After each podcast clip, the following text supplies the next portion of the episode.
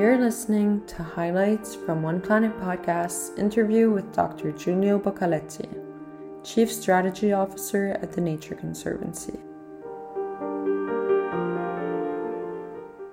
I, decided I wanted to try and have an impact in the world and it felt to me that water issues were the sort of frontier, if you will, of where the uh, reality of the climate system interfaced the economy and interfaced the lives of everyone. Um, and so that's what I sort of ended up devoting a lot of time. And uh, where we are today is that, you know, if you read any newspaper, you conclude that we are in a crisis, right? The climate system is indeed changing, and the way in which it manifests itself uh, in the landscape is through water. And so what we're seeing is the sort of evidence of that. Now, what's interesting about water, there is, of course, this story of the planet. The planet is changing, but mostly water is a story about us. It's a story about essentially a sedentary civilization. We've all decided to stay put uh, in a world of moving water.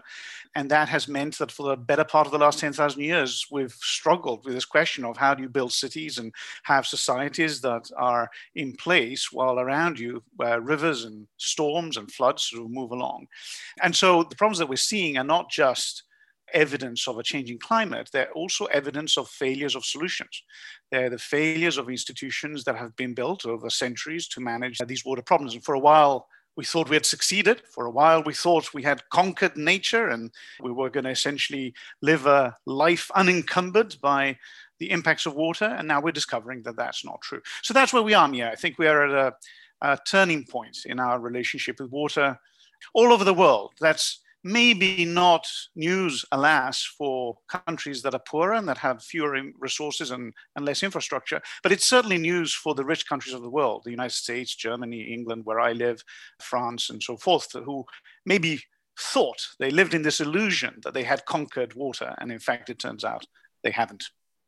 So, really, the story of water is a story of how we tried and failed and tried and succeeded to work together to confront this overwhelming force that the climate system produces on the landscape.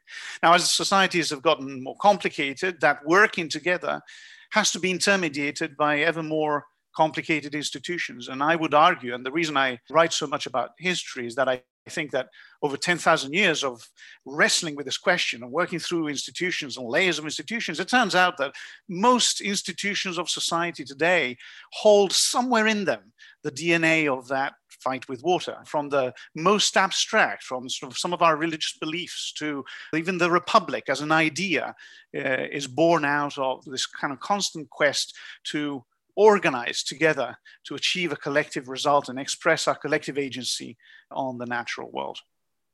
Urbanization is a particular challenge because, of course, we all decide to live together in these very concentrated places. And that means that we have to bring to us most of what we need, including water. And as you uh, will probably realize, if you've ever drawn a bath for yourself, water is heavy. A bathtub of water weighs a ton. So you can imagine having to move millions of tubs around the world as you try to supply cities with water. And so that becomes a very expensive and infrastructurally demanding problem. Because it's an expensive one, it will tie to how well wealthy those cities are and tied to how wealthy those people are, right? And so, indeed, it's true. Over time, we expect about a third of the cities of the world to suffer some form of scarcity. Alas, and unfortunately, that will disproportionately hit the poor. So that's another important thing to realize about water issues, environmental issues in general, but water issues in particular, is that delivering water that's safe to drink delivering water that's timely to use for the various activities, you know, agriculture, whatever, is an expensive business. And without a state that mutualizes those costs, what ends up happening is that wealthy people have access to whatever they need because they can simply buy it, and those who don't have the resources don't. It's one of the reasons I think it's so important to think about history, thinking about the problems of water or the problems of the environment more broadly today, because only when you understand where the current situation comes from can you then start understanding how to solve it. Nowhere is this more clear than in the case of indigenous communities, because their condition today is the product of human history, is the product of the forces that have kind of moved across the planet over the last three, four, five hundred years. But I think this focus on human rights and on the rights of self-determination, I think, are central to resolving some of the tensions that are uh, intrinsic to the water problem.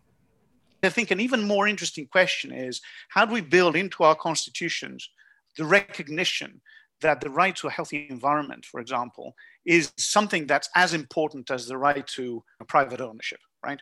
So this question is hasn't been resolved yet, but I think it's something that we'll find ourselves wrestling more and more as kind of the climate system changes and as we encounter many more of these problems.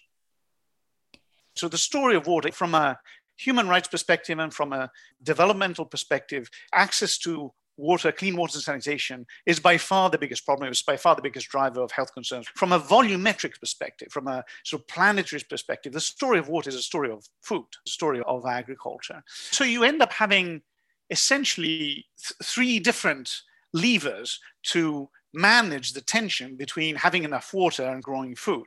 The first one is the one you refer to, which is can we get more efficient? Can we do more with less? So the second sort of a big lever is you can sort of change the mix of things that you grow so that you end up having a more effective, more value adding water use. You get more crop per drop and you get more value out of the drops that you have.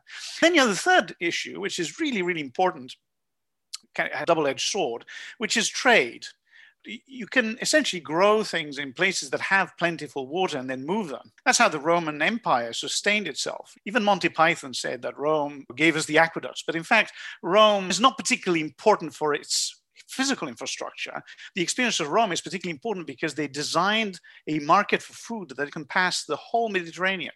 They moved crops from Spain and Turkey and Egypt towards Rome and back. And that's how they achieved food security. In the modern world, the Mediterranean is a globe. Today, we move food around all over the place. And we could do that much more effectively and much more efficiently if we grew more things in places that have lots of water and then sent them to places that don't have enough. That's how the whole Middle East sustains itself. Water is eminently local. So the answer to your question is not a global answer. Growing water thirsty plants in places with plenty of water is not a problem. There are some instances where growing water thirsty plants uh, in places where people don't have alternatives in terms of income also shouldn't be a problem. So I, I think that it, it's a mistake to think that the problem is only demand restraint. There's 7 billion of us. We're going to have to eat. People go hungry today. People don't have access to water today. There's an imbalance. We have to, of course, figure out how to do things better. But I think it's a mistake to think that the problem gets solved simply by court deciding that water thirsty plants are good or bad. They're not good or bad. It depends on the context in which they're being grown. I think sometimes there's a little bit too much reliance on consumers and on choices that consumers make. Before we are consumers, we're citizens. The reason I say it's a fundamentally political problem is that we need to think about water first as citizens and only second as consumers. The biggest power we have is not in making choices about the strawberries we eat without knowing where they came from or without knowing the particular conditions in which they were grown on a particular farm. That's not where our biggest impact can be. Our biggest impact is in engaging as concerned citizens in the stewardship of our own resources. And that's true for California, it's true for Europe, and it's true for the rest of the world. So I, I hope that makes sense me. With water, it's always a complicated answer, but I do think that's what I mean by a political issue. In water, we're first citizens, then consumers. We've convinced ourselves that we live in a world that's emancipated from nature. I don't exit my home and wade a river to get somewhere. I don't have to worry about a river coming through my living room and moving my furniture. That was a concern for 10,000 years. In the last 50, 60 years, it wasn't anymore. It wasn't because we spent an enormous amount of money building infrastructure on the rivers of the world, thousands and thousands of dams, levees, canals to essentially contain the force of the climate system. And then we made a mistake. We convinced ourselves that it had gone away forever. What the floods of Germany, China, the droughts of the west of the United States, the problems of Colorado show is that's not true. Behind the levees, behind the dams, behind the walls, the same problems keep running, exactly like they did 100 years ago, exactly like they did a thousand years ago. And so I don't know what the 100 years from now it will look like. I can tell you that I suspect we'll be talking a lot more about water. We hope you've enjoyed this program and listening to the highlights of this podcast. If you would like to get involved in One Planet podcast or learn more about environmental projects, click on the subscribe button. Thank you for listening.